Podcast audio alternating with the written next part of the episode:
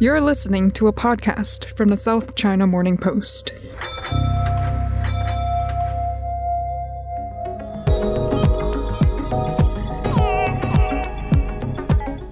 And welcome back for another People and Culture edition of the Inside China podcast. I'm Kevin Kwong on the Culture Desk, and with me is Luisa Tam, the head of our People and Culture team here at the South China Morning Post. Hello, Luisa. Hi, Kevin. Thanks for having me. Well, we've had a bit of an extended break since our last episode. How are you? I'm feeling better now. Thank you. Let's see what's been trending while we've been away. Um, there was one story that stood out for me for uh, for sure. It's about this couple who went to South Korea and then kind of did something in an a Airbnb. So tell us what happened. This story drew so much attention. I think we had more than a million readers around the world. Can you imagine? What happened was like this couple, this Chinese couple, went to South Korea for holiday. They booked an Airbnb place for 25 days and they blocked it without actually checking the location. Once they got there, they realized, oh my God, it's a very remote place. So they thought they could actually cancel it, get the money back. And the host said, sorry, money transfer, I can't cancel it. You got to stay. So they said, I think they had a bit of an argument, and in mm. the end, they said, okay, no problem. And no problem doesn't mean no problem. What happened was they, I think they only stayed there for five days altogether. But between the, you know, the remaining 25 days, they left. They went somewhere else. Obviously, they were lodging somewhere else. But they returned to the place, left the water on, basically running throughout, and then electricity, even gas, which is actually quite silly because it's very dangerous. So left all these utilities on for like 25 days. So when they left, when they left, the, the bills came, the utility, the utility bills came, and the host realized there's something wrong because the gas company said, you better check whether there's a leakage. And then in the end, besides the gas bill, electricity bill, the water bill, it came up to like they wasted 120 tons of water throughout the 25 days. That is very, very bad, though. That, oh, you're so kind. It's horrific. These people are criminal. It really it gives Chinese tourists a very bad name. Can you imagine next time if I happen to go there and this person? By the way, this is a, a top news item in Korea. People were hmm. talking about it.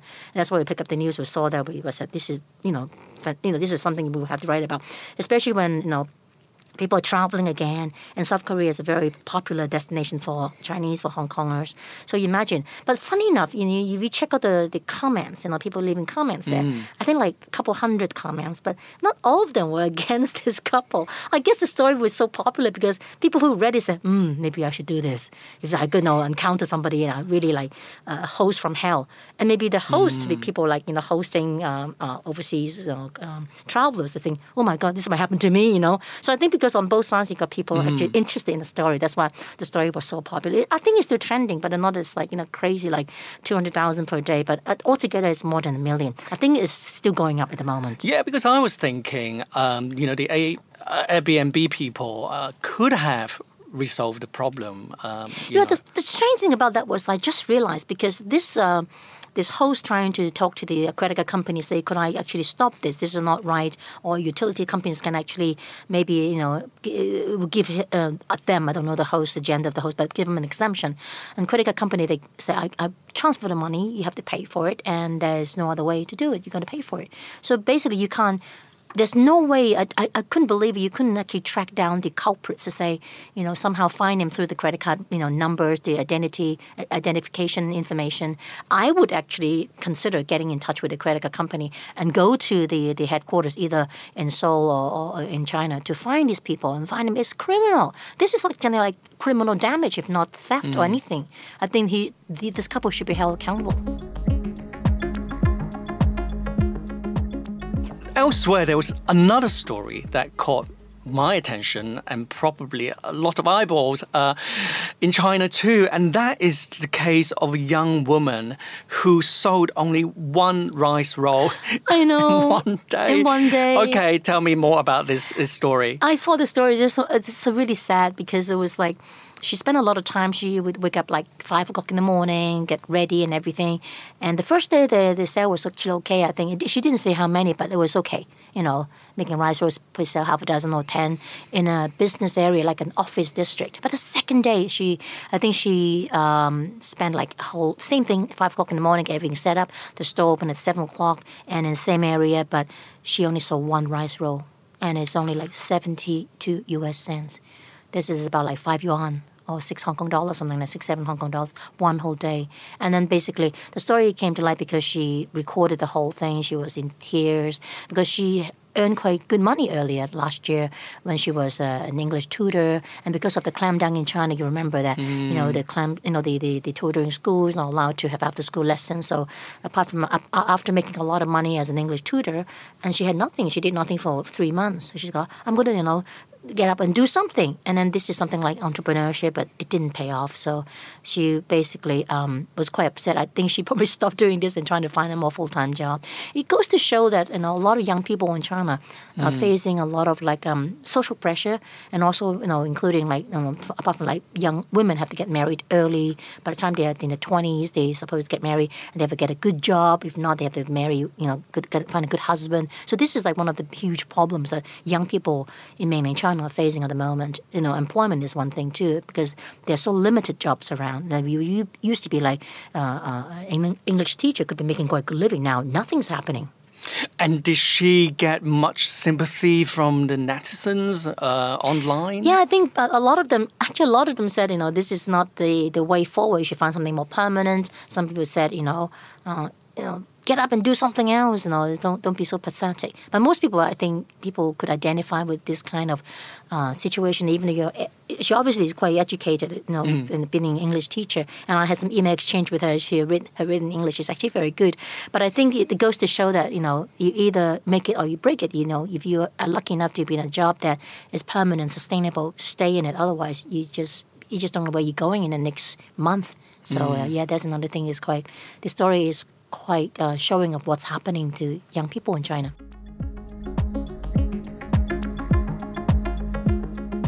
And I, I noticed there are a couple of stories that share this common theme of unfortunately family dispute and in one case that is the um, i think it was the, the, the a man who demanded to uh, have um, his ex-girlfriend's uh, name removed from the grandparents' tombstone. No, it's the other way around, Kevin. Oh. It's um, the name of the girlfriend was on the, the family, the grandparents' tombstone. It's kind of like, it's not a tradition, but a lot of times when you want to have a close affiliation with uh, somebody, your partner, and you want to be part of the family, and your names of uh, family members will be listed, carved out on the, the tombstone. Right. And because they were going out, you know, they weren't even married. Normally, it doesn't happen with unmarried couples, but this is supposed to be, they, they're supposed to be very close, I guess, you know, with the family, the woman. So when they were together, I think they were together for nearly a decade or something. And she said, okay, why don't you put my name on the grandparents' tombstone because I was, you know, part of the family. But then two years ago, they broke up, and the woman said, I don't want anything to do with you. Oh, I see. So she demanded, she went to court, said, I want to get my name taken off, deleted, whatever, you cover it up, and get rid of the name permanently. And the, hus- uh, the, the boyfriend said no, because not because he wanted to have anything to do with her, it's because he was afraid of like family bad luck. Because when you move something Oh, around, right. it's a feng shui thing. When you put a tombstone there, it has to face like, you know, east or whatever, you know, the location. And if you touch anything, that might affect the, the long term longevity of the remaining living members of the family, right? You bring like bad luck to the family. So she he refused to do that for a couple of years until that until the time that she said enough is enough. I want to sever all links with you and your family. Please get my name off, erase it, get rid of it. And then she went to court and court said you got to do it. So finally, after two years, uh, they're split. You know, finally the name was taken off the tombstone. It's it. It goes to show nothing is permanent. I mean, I heard about people tattooing, you know, loved ones' names on their arms and everything. You know, you can easily erase it using laser, but having it on a tombstone is a bit. That's word for it. A bit surreal, right? So, what, what about the online reaction to this? People split. Uh, Yeah, I think, I think most people have a good laugh about this. Like as I said, people say, "Well, as far as I know." You know, having two, uh, the, the, the, my, my, my lovers, even husband and wife's name on an arm is supposed to be semi-permanent, but this is a really going beyond that kind of like showing of love.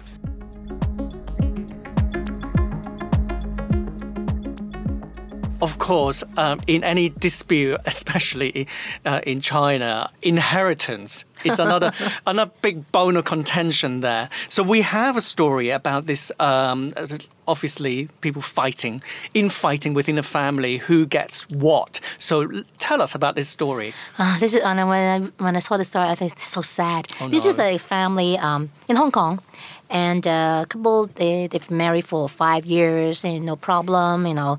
I think the, the, the wife was a housewife, home, homemaker. And only recently, um, the, the husband's mummy passed away and no, not they, they didn't know, didn't expect it. Quite surprisingly, mummy left 20 million Hong Kong dollars inheritance behind for the son and the daughter to share. And the, family didn't know that she has so much savings because they live in public housing, and so everything like you know seemed hmm. to be okay. They split the money between the two siblings, right?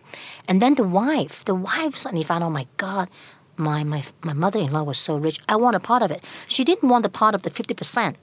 She wanted a part of the hundred percent. That means she wants thirty-three point three percent. This is ridiculous. I mean, you're two families, two units, two siblings, sister and brother. You can share your husband's share, but no, she wanted to share the major, major 100% share. She said, she said, you got better give me the 33.3% and one third of this chunk of 20 million Hong Kong dollars, or I'll divorce you. If you don't want to give me, I will get your whole share in the end because I'm going to divorce you. You're going to give me your money. Crazy, right? Oh and then the, I, the husband was so nice. He was saying, "Oh, it was he was trying to express this. Um, when people a lot of times kind of vent or air their hmm. grievances or maybe get some sympathy online. He put this online. Those that's why I hmm. found out about this. And he said, I can't believe this. She seemed to be so loving, lovingly loving, and everything. Never really have any money problem. Oh, right, because you didn't have any money. That's why there was no ever any money problem. He was still quite naive about it. I hmm. never, I never thought she'd be like so money minded because you had no money before. You live in public housing. Now she realized you had really, you know, rich mummy. Mummy passed away. I want a share of that. So in the end, I think he said, enough is enough. I provided for everything. I've been a very good husband. And then now, because we grew up in a single parent family, my mommy raised me and my sister. I owe it to her to give her the 50%. I will leave it the 50%. I will fight with you with my 50%. Mm. You cannot have 33.3%. You can fight over the 50% with me. That's, this man is so strong. I loved it, you know. I mean, a lot of times, you know, people will say, okay, you know, just give in with a family, with kids, mm. you, know, you know, on behalf of the kids, for the sake of the kids, no, don't argue. But I think this is the principle. If I were this guy, I would do the same thing. It's a principle matter. My sister and I were raised by my mommy, hard, hard earning money. I owe it to my sister. She should have the 50%. I think it's a principle. Now she's holding t- onto his 50% and fight over it with the, with the wife. So Yeah, I hope he gets what what he wants. I think he wants a divorce. he said that he, want, he wants a divorce. So good luck to him, yeah. So, uh, looking ahead, uh, what should we be looking out for in your section? Well, speaking about you know wedding pressure earlier, and this is a really strange case. This young woman, she's very well educated, master's degree, everything. She is being coerced into taking a very boring civil service job, earning like you know a, a quarter of what she could be getting, like you know two hundred thousand something, you know, a hmm. finance job because she was quite well qualified. Reason being, mother saying that, oh, if you take a civil service job, you can actually easier for you to find a man, a husband, I don't know why people think that because being a very high, being a high flyer, earning so much money, kind of scare men away. And because of that kind of high pressure job, you work in finance, you don't have time to do anything else, no me time, no family time, no time to find a husband. She's in her 20s, so scary, right? So old, according to the Chinese family, right? So you to find an easygoing job, earning less money, but a better prospect of finding a husband. Can you believe that? Give up your your your high power potential job, working like two hundred grand yuan a month, which is like two hundred fifty thousand Hong Kong dollars a month. Qualify for that, but taking a very boring, like a, fraction of what you could possibly earn because of the future of having a family. This is the this is the direction people are going in mainland China. goodness. Is you are it's true, you know, and not just in mainland China. A lot of Chinese communities and families is considered um, a loser if you're single at the age of twenty something. Yeah, seriously. If you don't give birth before the age of thirty, you're you basically you know basically like a dry prune, you know. No. yeah, it's, it's considered a, a, a, a lifetime failure if you don't have a family by that time. So having a very successful career, earning so much money, is not as, as important as finding a husband who is very successful as you as a woman to back him up and being a homemaker at home. Ridiculous. What, what year are we in? Okay, yes. I mean, we should look out for that story, and for our readers, can le- always leave comments uh, Yes. the story. Yes, do that. Woman power. Yes, thank you, Kevin. Thank you so much, Luisa. And don't forget, listeners who can catch up with all of the stories Luisa has spoken about on our website, scmp.com. and you haven't already joined millions of people following us on Facebook and Instagram, just search for the word SCMP News. I'm Kevin Kwong, and thank you for joining me this week. Thank you, Luisa. Thank you, Kevin, for having me. Bye for now. Bye, Kevin.